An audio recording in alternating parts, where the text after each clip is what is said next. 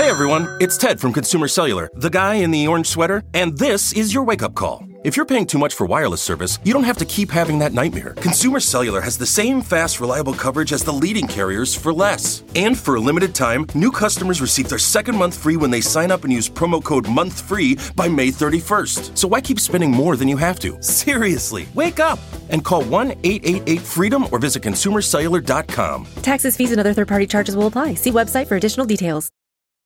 The last time this happened was in October of 1995. Ten defendants spent eight months on trial in a Manhattan courtroom, accused of conspiring to levy a war of urban terrorism against the United States. There was an outburst from one of the two American defendants when the jury finally announced its verdict. Police were all over the Manhattan federal courthouse as the largest terrorism trial in U.S. history ended after one week of deliberations. The jurors, known only by number, found blind Muslim sheikh Omar Abdel Rahman and nine of his followers guilty of seditious conspiracy to wage a war of urban terrorism to pressure the U.S. to change its Middle East policy. With the sheikh as the spiritual leader, the terrorist plot included bombing five New York landmarks within a 12 square mile area in the space of 10 minutes and there was a plot to murder Egypt's president, Hosni Mubarak. Sheikh Omar Abdel Rahman and El Sayed Nosair face life in prison without parole. The eight other defendants face at least 20 years. Ten people were found guilty of seditious conspiracy against the American government in that trial. Seditious conspiracy is a big charge. It is an old one. It dates back to the Civil War era. The statute defines it this way. If two or more persons conspire to overthrow, put down, or destroy by force the government of the United States or to levy war against it or to oppose by force the authority thereof or by force to prevent, hinder, or delay the execution of any law of the United States, those convicted can face up to 20 years in prison. It is rare to see this charge filed. It is even more rare to get an actual conviction. That case from 1995 was the last seditious conspiracy case that ended in a conviction. And that is why it was such a big deal in January when the Justice Department charged 11 members of a far right militia group called the Oath Keepers, including their leader, a man named Stewart Rhodes, when they charged him with seditious conspiracy, among other charges. The Justice Department argued that the defendants organized a violent attempt to stop the democratic transfer of power on January 6th, to oppose American laws governing our democracy by force. Two of the 11 pleaded guilty and they're cooperating with the U.S. government. Four of the 11 face trial starting next week, leaving the five defendants whose fates were announced today. During the eight weeks of this trial, the government prosecutors argued that those five defendants concocted a plan for an armed rebellion to shatter a bedrock of American democracy. Prosecutors argued that the Oath Keepers plotted against President Biden because they didn't like the 2020 election results. The jury was told that Rhodes desperately tried to get in touch with then President Trump after the 2020 election to convince him to seize voting machines and invoke the Insurrection Act to stay in power.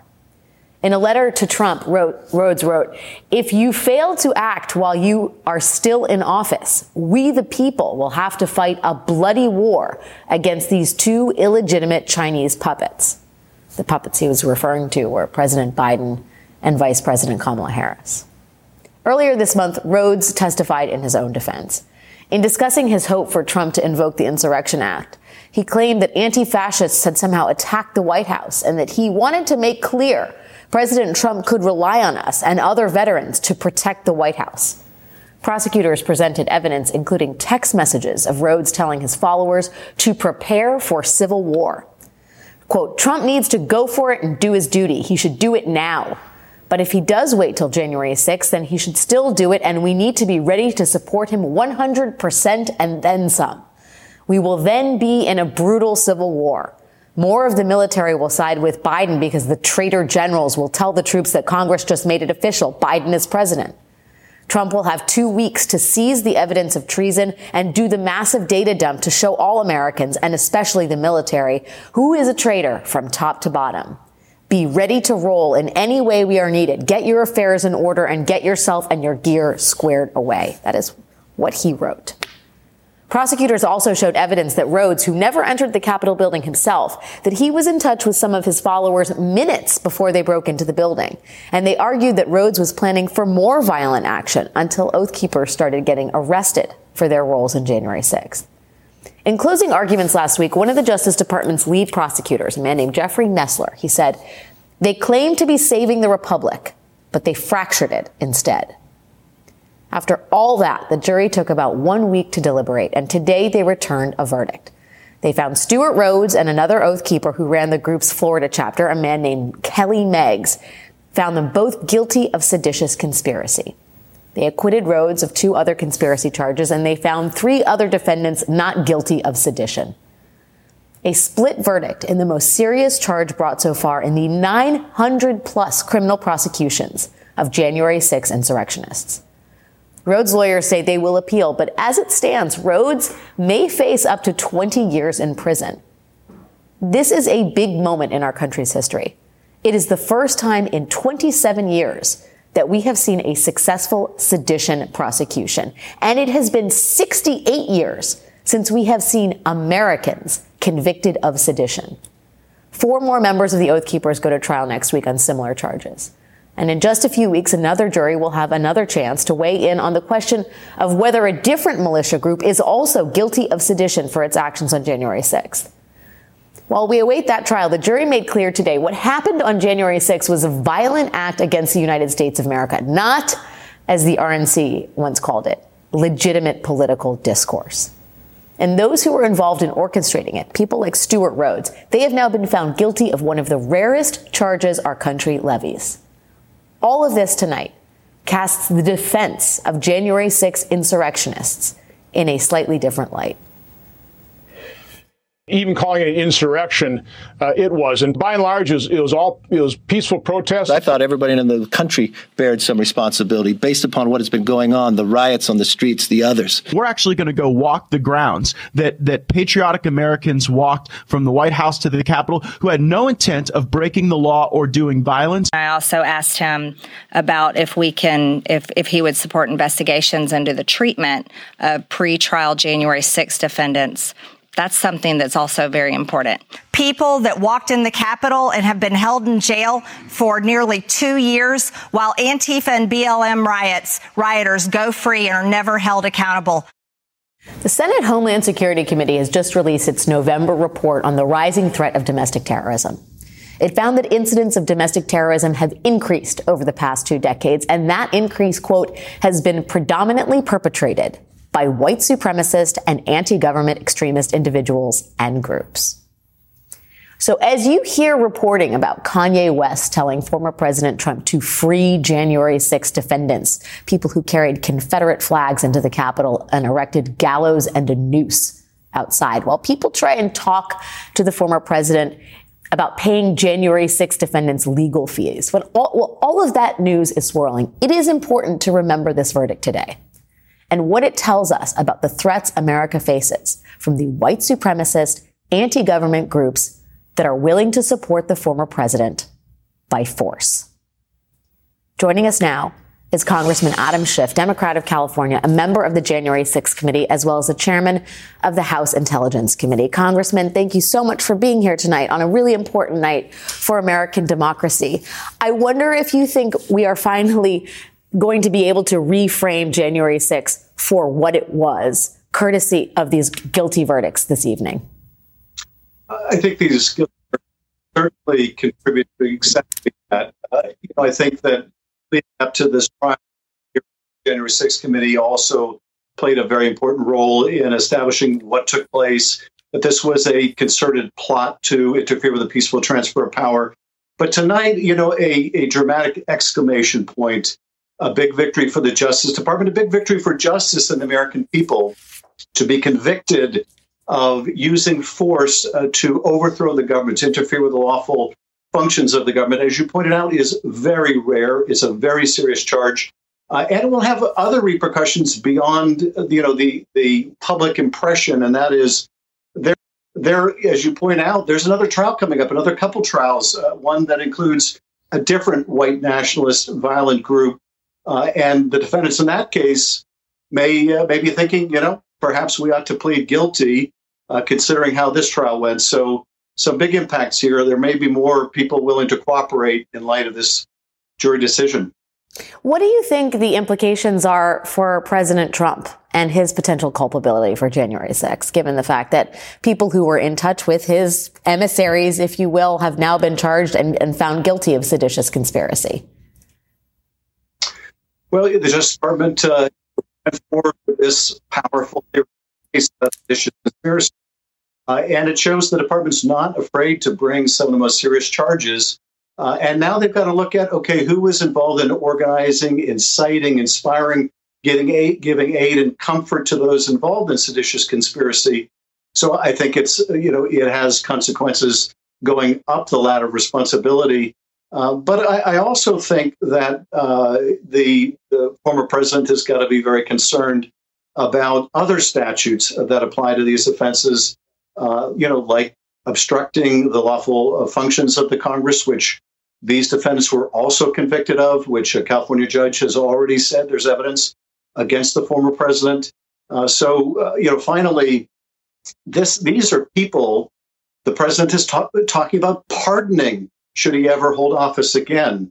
Uh, and the idea that a president of the United States uh, would be dining with white nationalists after this event or even before this event or at any other time, but also talking about pardoning these people who've now been convicted of uh, conspiring to overthrow the government with force, I, you know, that ought to be disqualifying for anyone, including him. Um, Congressman, what of the, the committee work in terms of January 6th? There was some suggestion today that the committee may have information they may not be aware of that could change their calculus. Do you have new information? Is there anything that emerged in all of this this being the Stewart Rhodes trial for seditious conspiracy as well as co- his, his co-defendants, that has changed your calculus or that you could foresee changing your calculus? Uh, you know, we have certainly learned by what the Justice Department is doing uh, in the sense that we watch what they charge in indictments, so we watch the evidence that they present at trial. It helps inform and fill in some of the gaps in our knowledge. Uh, and I think conversely, um, the hearings that we've held, the evidence that we've produced, and when we submit our report uh, and we release uh, transcripts and other materials, it will help uh, further strengthen the government's case. So they've been synergistic in that respect. Uh, in terms of whether the you know the jury verdict itself changes our thinking, you know, I think it really doesn't change our thinking so much as you know validate exactly what we've been presenting to the country, which is this wasn't some kind of spontaneous, you know, riot getting out of control or being people being swept away by emotion.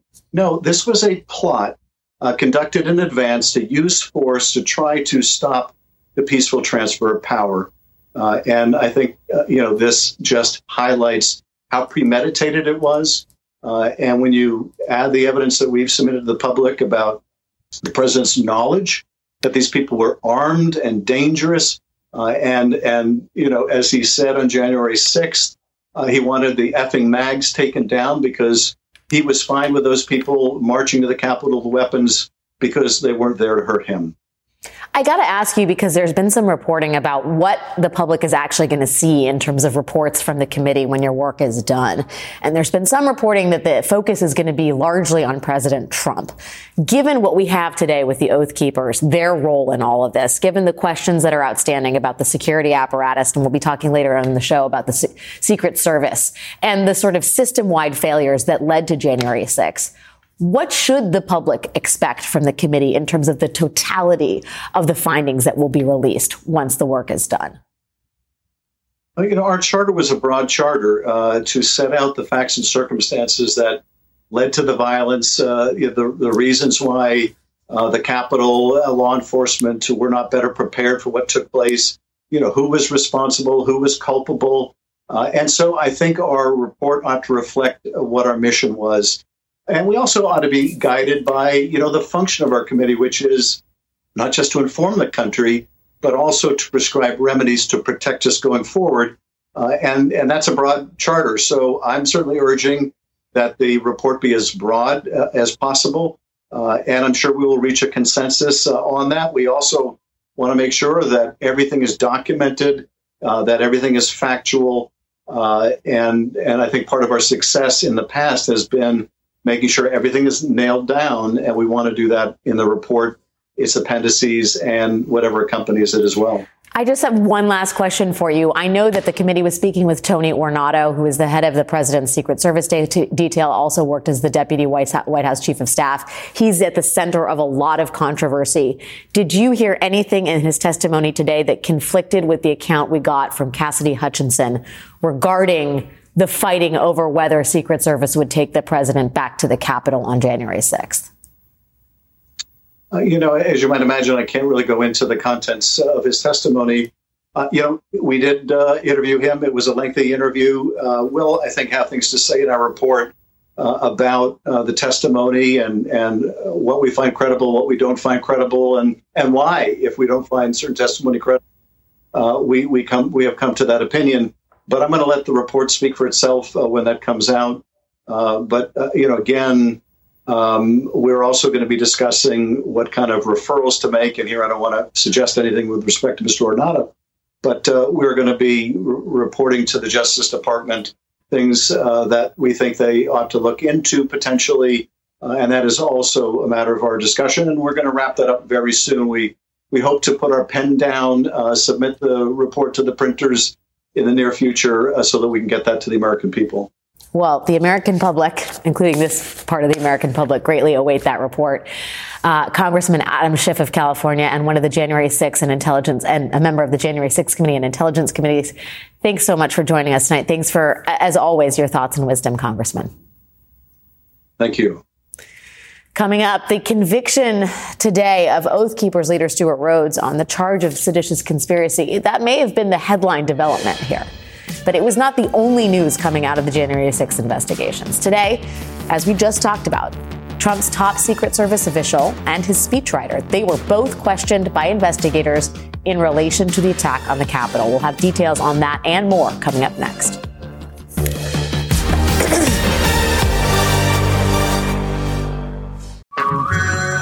Everyone, it's Ted from Consumer Cellular, the guy in the orange sweater, and this is your wake up call. If you're paying too much for wireless service, you don't have to keep having that nightmare. Consumer Cellular has the same fast, reliable coverage as the leading carriers for up to half the cost. So why keep spending more than you have to? Seriously, wake up! And call 1 888 freedom or visit consumercellular.com. Savings based on cost of consumer cellular single line 1, 5, and 10 gig data plans with unlimited talk and text compared to lowest cost single line postpaid unlimited talk, text, and data plans offered by T Mobile and Verizon January 2024. The living room is where you make life's most beautiful memories. But your sofa shouldn't be the one remembering them. The new life resistant, high performance furniture collection from Ashley is designed to withstand all the spills, slip ups, and muddy paws that come with the best parts of life.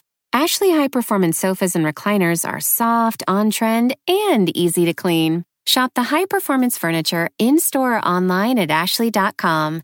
Ashley, for the love of home.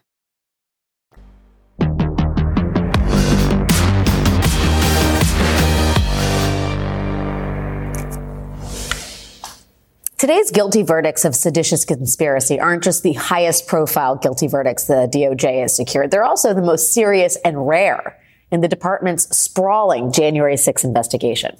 Let's take a moment to step back here and contextualize that investigation. In the nearly 23 months since the attack on the Capitol, over 900 individuals have been arrested in nearly all 50 states. Nearly 450 of those people have pleaded guilty to a variety of federal charges.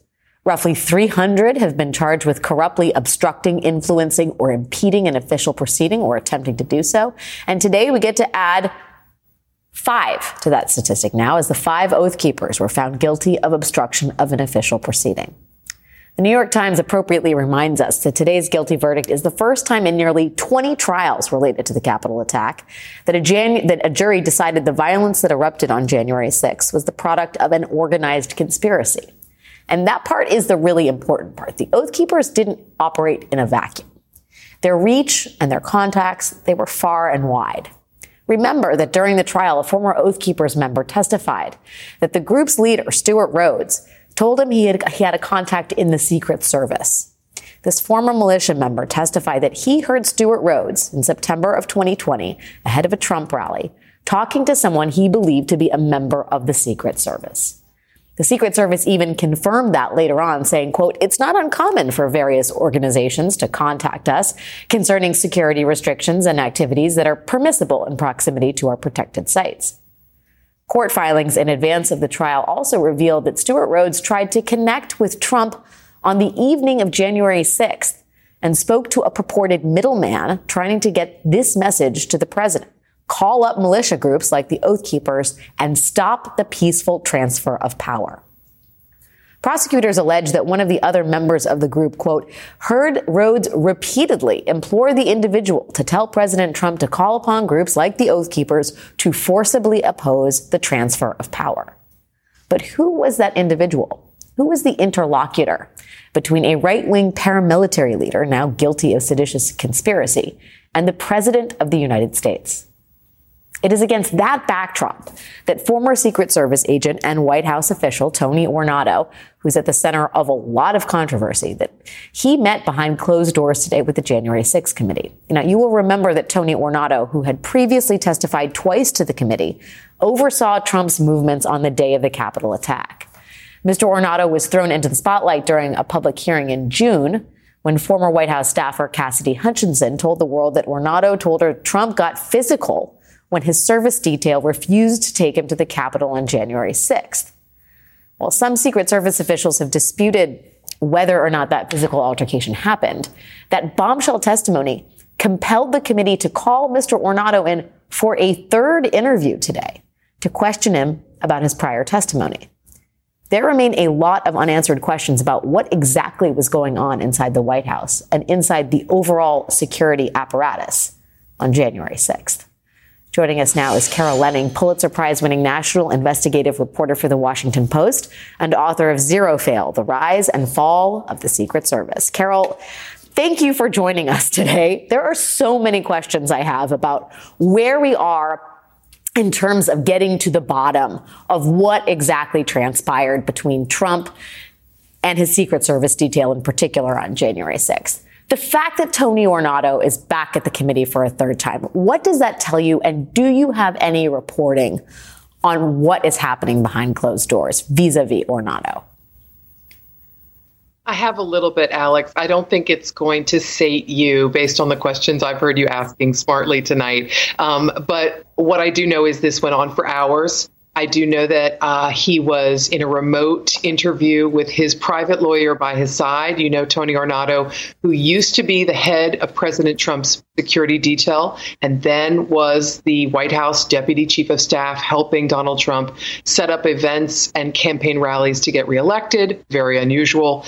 He is no longer in the government and has retired, so he's a private lawyer. He was asked repeatedly about a lot of Cassidy Hutchinson's testimony, including Did you, Tony Ornato, tell anyone or tell Cassidy Hutchinson, as she testified under oath, that there was some kind of altercation in which then President Trump lunged at a steering wheel inside the car he was being driven from his speech to the he hoped the Capitol, uh, and that he lunged at his security detail leader uh, because that detail leader, Bobby Engel, so disappointed and infuriated Trump and told him, I'm sorry, I'm not taking you. We're going to the West Wing. We do not have the assets to protect you at the Capitol. That should have been obvious. There was a mob heading that way. But that's overwhelmingly the centerpiece of the questions, as well as what did Tony Ornato know about the violence that was communicated to President Trump that day? How much did Donald Trump know about what the Secret Service was finding on the ground the day of the rally? You know, there were weapons, there were firearms, pistols, rifles, there were flag poles, there were spears. Um, there was there were people carrying bear spray. There were people wearing bulletproof vests. How much did Donald Trump know about the danger and the weaponry in the mob of supporters that he eventually encouraged to march on the Capitol with him? Uh, Carol, it seems like there are levels to what is being sought here. One is the practicalities of what the president knew, what he actually did, what kind of firsthand account Ornato can provide. But then it feels like there's another level to this, which is the involvement or the complicity. I don't know if that word is too loaded to use of the Secret Service apparatus itself, right? I mean, it seems to me, at least from the outside, that there are real questions about how diligently the Secret Service was relaying security threats to, for example, Mike Pence's office, the degree to which they were potentially trying to protect the president in terms of, you know, casting aside allegations like the one Mrs. Hutchinson uh, testified to about the president being violently eager to return to the Capitol. I mean, is that something that Ornato is testifying to, do you think? I mean, I wonder if you believe the committee is trying to get to the bottom of the Secret Service's role in all of this as well. Well, it's a great question because Tony Ornato, as well as other agents, senior officials, I should say, in the Secret Service, have been asked, Alex, by the January 6th committee in the past and possibly again today uh, about the degree to which they realized the the threat that was sort of in motion right in front of all national security officials and heading towards the Capitol for days and weeks before January 6th. The Secret Service, the FBI, and the Department of Homeland Security were all on alert to various. Um, I wouldn't call them formal threat assessments, but I would call them guardians, alerts, and red flags that that danger was coming. That people who said they wanted to attack the Capitol with weapons people who said, get ready to draw down on law enforcement were headed towards that rally that day with the president. Um, all of those warnings were, to my mind, quite frightening and prescient. Did the Secret Service not take those seriously enough? Uh, many agents and senior leaders have been asked that question. And Tony Ornato is a rightful person to ask that question as well, because they were sending essentially one of their most important protectees, the vice president, to a building that was targeted for attack, according to all the intel that was coming in to the Secret Service and other parts of the of our of our government that are supposed to protect our country. Yeah, you can't get away. That's an inescapable reality, right? I just, Carol, one more question for you, which is, what do you think the downstream effects of the seditious conspiracy verdicts are as it concerns other folks who are in the hot seat, if you will, in terms of these sprawling DOJ investigations? Do you think this increases their pressure to, for them to cooperate? I mean, what do you think is the practical effect of the sort of landmark verdicts we have this evening? So I think again to use your wonderful word word contextualize, I think it cannot be under understated. Um, I, I, forgive me, it cannot be overstated how important it is that the Department of Justice won these cases, one conviction, at least against two Oath Keeper leaders, on a charge that was pretty dusty in the statute book and many people thought was too novel, too bold a charge to bring. Hadn't been tested very recently in our modern history, not in your or my lifetime. And and here we had a situation that was literally unprecedented. And they convicted someone for using violence to essentially attack a government proceeding that was an attack on our democracy, attack on our country. That has downstream effects in one respect that I can think of right off the bat, Alex, which is when you convict someone like Stewart Rhodes of an organized violent conspiracy, the next potential charge is who else was involved in organizing a conspiracy to block the peaceful transfer of power. And if you've won on seditious conspiracy with an individual who used force, your chances of winning in prosecuting somebody uh, might look a little brighter today or someone who was involved in a nonviolent conspiracy. And we don't know who those people are at this moment. We don't know what the Department of Justice uh, has uncovered in its investigation of what I often call the white collar conspiracy. But that should be, I think, um, a little bit of a, a, wind under the wings of the Department of Justice as they consider what to do about that other conspiracy they're investigating. I, I would say maybe even a lot of wind under their wings. Carol Leonnig, national investigative reporter for the Washington Post. Thank you, as always, Carol. Great to have you tonight. Thank you, Alex. We have some other big important news to share tonight. Good news. The Senate, in a bipartisan landmark vote, has now passed the Respect for Marriage Act, which would codify into law federal protections for same sex and interracial marriages. The bill would also repeal the Defense of Marriage Act, which was a law signed by Bill Clinton in 1996, one that discriminated against same sex couples. Tonight's vote, which passed with the support of 12 Republicans, means the bill will now move to the House, where it is expected to pass next week before it heads to President Biden's desk for his signature. Just ahead. What if I told you there was a little known club where you could wine and dine Supreme Court justices and maybe even get in a good word with them about your favorite issues? That place actually exists. I will tell you about it next.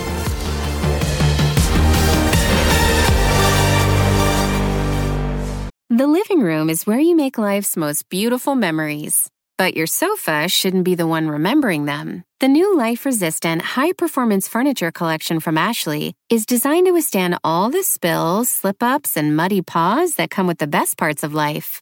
Ashley high performance sofas and recliners are soft, on trend, and easy to clean. Shop the high performance furniture in store or online at ashley.com. Ashley, for the love of home. Hey everyone, it's Ted from Consumer Cellular, the guy in the orange sweater, and this is your wake up call. If you're paying too much for wireless service, you don't have to keep having that nightmare. Consumer Cellular has the same fast, reliable coverage as the leading carriers for less. And for a limited time, new customers receive their second month free when they sign up and use promo code MONTHFREE by May 31st. So why keep spending more than you have to? Seriously, wake up and call 1 888 freedom or visit consumercellular.com. Taxes, fees, and other third party charges will apply. See website for additional details.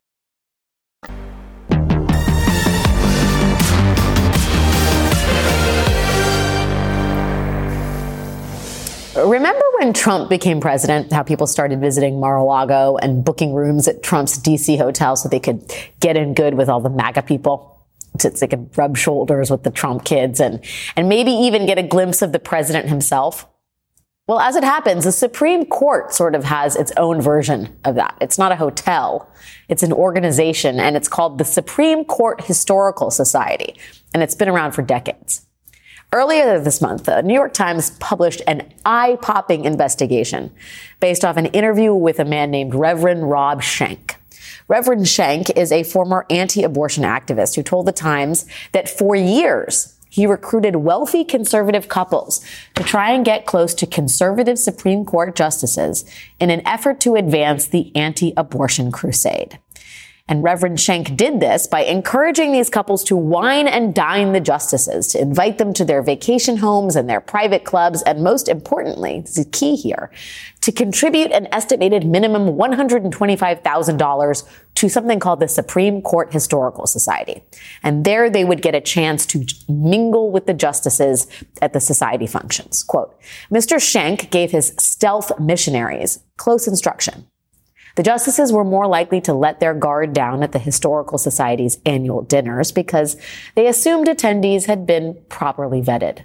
See a justice, boldly approach, Schenck told the couples. If given the opportunity, bear witness to biblical truth, but don't push it, he said. Your presence alone telegraphs a very important signal to the justices. Christians are concerned about the court and the issues that come before it.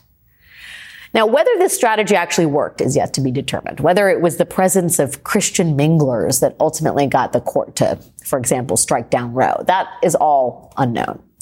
After all, Schenck was trying to attempt to influence justices who were already ardently pro-life. But what is undeniable here, and what is frankly pretty shocking, is that certain right wing activists, like Reverend Schenck, have been successful in their attempts to gain special access to Supreme Court justices with the express purpose of pressuring them through whining and dining them and donations to their favorite causes.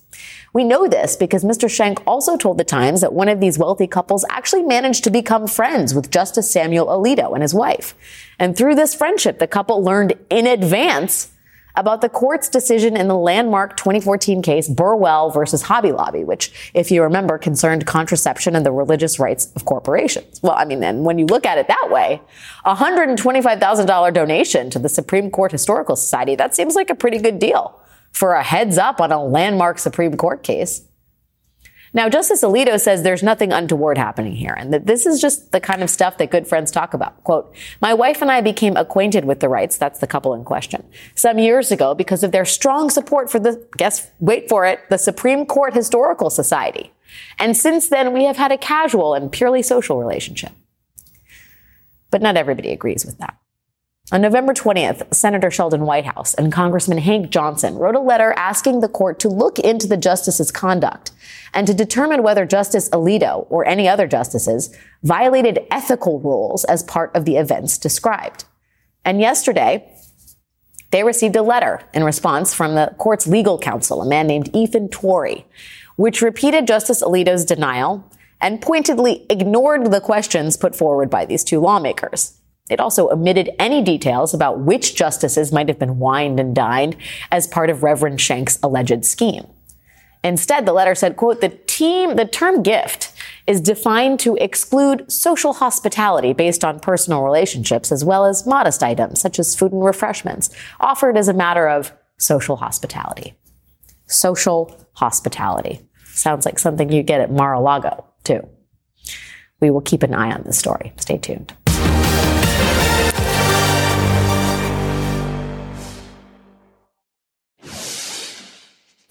We are just one week from election day in the state of Georgia, where a crucial runoff is going to determine how much power Democrats hold in the next Congress. Voters have already shattered turnout records from the previous runoff election in Georgia. Yesterday, more than 300,000 voters cast ballots in a single day of voting. Now, that is more early votes than have been cast on a single day in any previous Georgia election, including presidential ones. And it could be a sign of record enthusiasm this year. And, but, it may also be a symptom of voter suppression. Let's explain. Last year, Georgia Republicans passed a, fairly draconian anti-voting law, which, among other things, dramatically shortened the number of days that voters have to cast ballots in a runoff. The law cut the early voting time during a runoff election down from a minimum of 16 days to a minimum of just five days. And while that does not seem to have deterred people from voting in this election, it has led to images like this one long lines of voters waiting to exercise their constitutional rights in an election, trying to get those early ballots in with simply fewer days to do so. Data from the Georgia Secretary of State's office show that black voters and women make up a disproportionate share of the people who are voting early. On Sunday, Senator Warnock himself waited in line for an hour to cast a vote in his own election. Today, wait times at some polling locations around the state stretched as long as two hours. Again, those are lines just for early voting in a runoff election three weeks after the midterms. Now, right now, the two candidates in that race are approaching, approaching the final stretch of this campaign in dramatically different ways. Senator Raphael Warnock held six separate events this weekend across the Atlanta metro area and is scheduled to hold a campaign rally with former President Obama on Thursday. By contrast, Herschel Walker took a six day break from campaigning and has not taken a question from a campaign trail reporter since the month of October. It's just, it's November 29th today. And the New York Times reports today that former President Trump will not be joining Herschel Walker on the campaign trail before Election Day. He's instead hosting campaign calls with supporters. In response to the news of Trump staying out of Georgia, one Walker aide told the Atlanta Journal Constitution, quote, thank God but even without Trump around, the Walker campaign still has to deal with its second biggest liability, Herschel Walker. The Warnock campaign recently released this new ad featuring voters reacting to Walker in his own words. Other night, I was watching this movie. I was watching this movie called Fright Night, Freak Night, or some kind of night, but it was about vampires. I don't know if you know vampires are cool people. What the hell is he talking about? Is he serious? Is he for real? A werewolf can kill a vampire. Did you know that? I never knew that, so I didn't want to be a vampire anymore. I want to be a werewolf. Yeah, y'all serious about this, right? So I've been telling this little story about this bull out in the field what? with six cows. And three of them are pregnant. There's no substance. There's nothing. So you know you got something going on. It makes me want to laugh, and then it makes me think we're in trouble. Our good air decided to float over to China, bad air. So when China gets our good air, their bad air got to move. No one's watching this and being like, oh man, that guy's got it together. It is embarrassing. Let's call it what it is. It is embarrassing. Let's call it what it is. It is embarrassing. Joining us now is Tia Mitchell, Washington correspondent for the Atlanta Journal Constitution. Tia, thanks for being here. How do you read these early voting numbers? Is this a matter of necessity, enthusiasm, or a combination of both? Yeah, I think you hit the nail on the head. It's a combination of voters wanting to cast their ballots and participate in this runoff and having a much more limited time period to do so. So, you know, usually before an election in Georgia, there are usually two weeks of early voting. Especially that happened during the last runoff. That was nine weeks instead of four weeks. So, with less time to vote, because voting couldn't get underway until the previous election was certified. So, that even condensed the window further. With less time to vote, there are less opportunities for early voting. And what we're seeing is how popular this method of voting is. Voters don't want to wait on election day. They like the flexibility of early voting, but unfortunately, with this condensed window, there isn't as much flexibility, which is leading to the longer line. What What do you make of the decision not to have former President Trump campaign in the state of Georgia? From all outside assessments, this is a turnout election, and Trump, for all of his negatives, does have a skill at turning out the base. What lesson do you draw from the fact that the GOP does not want him in the state? Yeah, it's a, you know there's a lesson, and there's a, the same thing is happening on the Democratic side when it comes with uh, President Biden. What they're calculating is the risks and rewards of having, arguably, you know, the leader of the party on the Democratic side, President Biden, on the Republican side, former President Trump, yes, they can rile up the base, energize the base, but they can also really rile up the opposition, the other side, where they're not popular. So both candidates have decided that the leaders of their party should stay away. Um, Trump and Biden did not campaign with their candidates during the general election and are not planning to campaign with the candidates during this runoff election. You know, for Trump, I think it's more pronounced because Herschel Walker is so closely aligned with Trump. He was Trump's handpicked candidate for this race. Uh, Trump took a lot of credit for Herschel Walker winning the primary, but yet Trump has not physically campaigned with Herschel Walker. Um, despite their friendship, despite their long alliance politically and personally. And so that really is a contract there.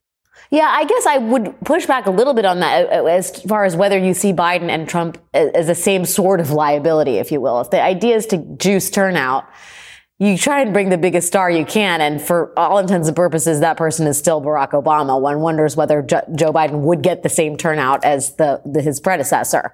Trump seems to be more like political kryptonite. I mean, isn't the Warnock campaign taking out ads that specifically just show the Trump endorsement and then it's effectively a mic drop like this is the guy that Trump endorsed. Take your pick. Absolutely. Absolutely. And they're using, as you showed, they're using Herschel Walker's words against him. But there are also ads, as you noted, that highlight the Trump endorsement of Herschel Walker, which came as recently as when Trump announced he was running for president again. And he said, by the way, you know, don't forget to vote for Herschel Walker if you're in Georgia. So, yes, Trump is much more, you know, problematic for Republicans than than whether it's Obama or Biden or whoever you can name on the Democratic side is for sure. Trump is much more polarizing. Um, but you can't, Herschel Walker can't avoid the Trump factor. You know, he can't avoid the fact that he was Trump's handpicked candidate for this race. He can't avoid that, you know, Trump was instrumental in his career and all the all the ways that they've been aligned over the decades that they've known each other. But what Herschel Walker and his uh, advisors have said is that physically appearing Trump, that's a bridge too far. That we think could be problematic. So please stay away. For now, he looks like he's playing ball on that. Tia Mitchell, Washington correspondent for the AJC, the Atlanta Journal Constitution. Thanks for your time tonight, Tia. Thank you. We have one more story for you tonight. Team USA soccer fans rejoice. The team won a hard fought victory in its World Cup match against Iran today. We'll have more details right after the break.